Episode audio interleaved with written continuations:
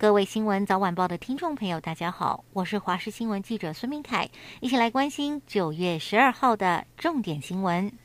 参数台风持续影响台湾，目前路上警报范围包围台湾各地区，提醒民众要加强戒备，预防强风豪雨。蓝雨出现十七级强阵风，中央气象局分析，今天一整天都是台风影响台湾最明显的时间。中部以北、东半部地区还有南部山区可能会出现大雨或是豪雨等级的降雨。东北部地区、北部山区雨势也不容小觑。预计到今天上午十一点，各地会从屏东开始陆续脱离暴风圈，南台湾、台东估计要到下午两三点会脱离。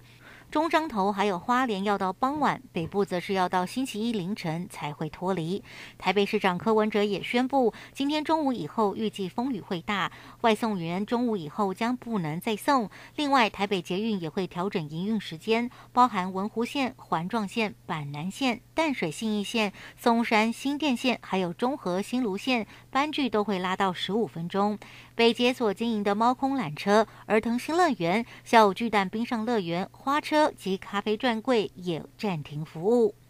昨天零确诊也零死亡个案，有五例是境外移入。目前疫苗覆盖率来到了百分之四十七点九九。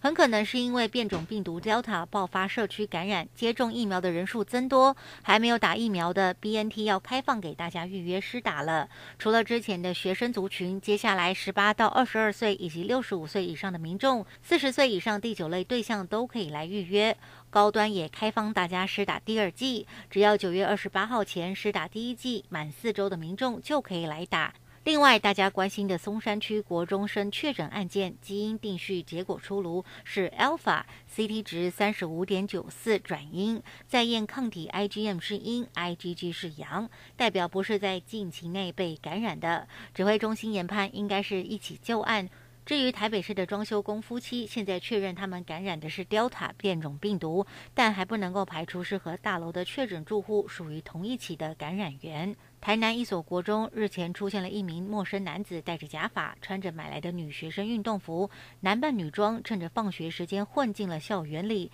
学校老师发现他行迹可疑，进入校园女厕，身形也不像国中生，把他拦下后报警。警方一查又发现，原来这名张姓男子四年前就有穿女学生制服闯入学校行窃，讯后将他依无故入侵建筑移送。另外，疫情期间校园不开放一般民众进入，因此。此，他也违反了防疫规定。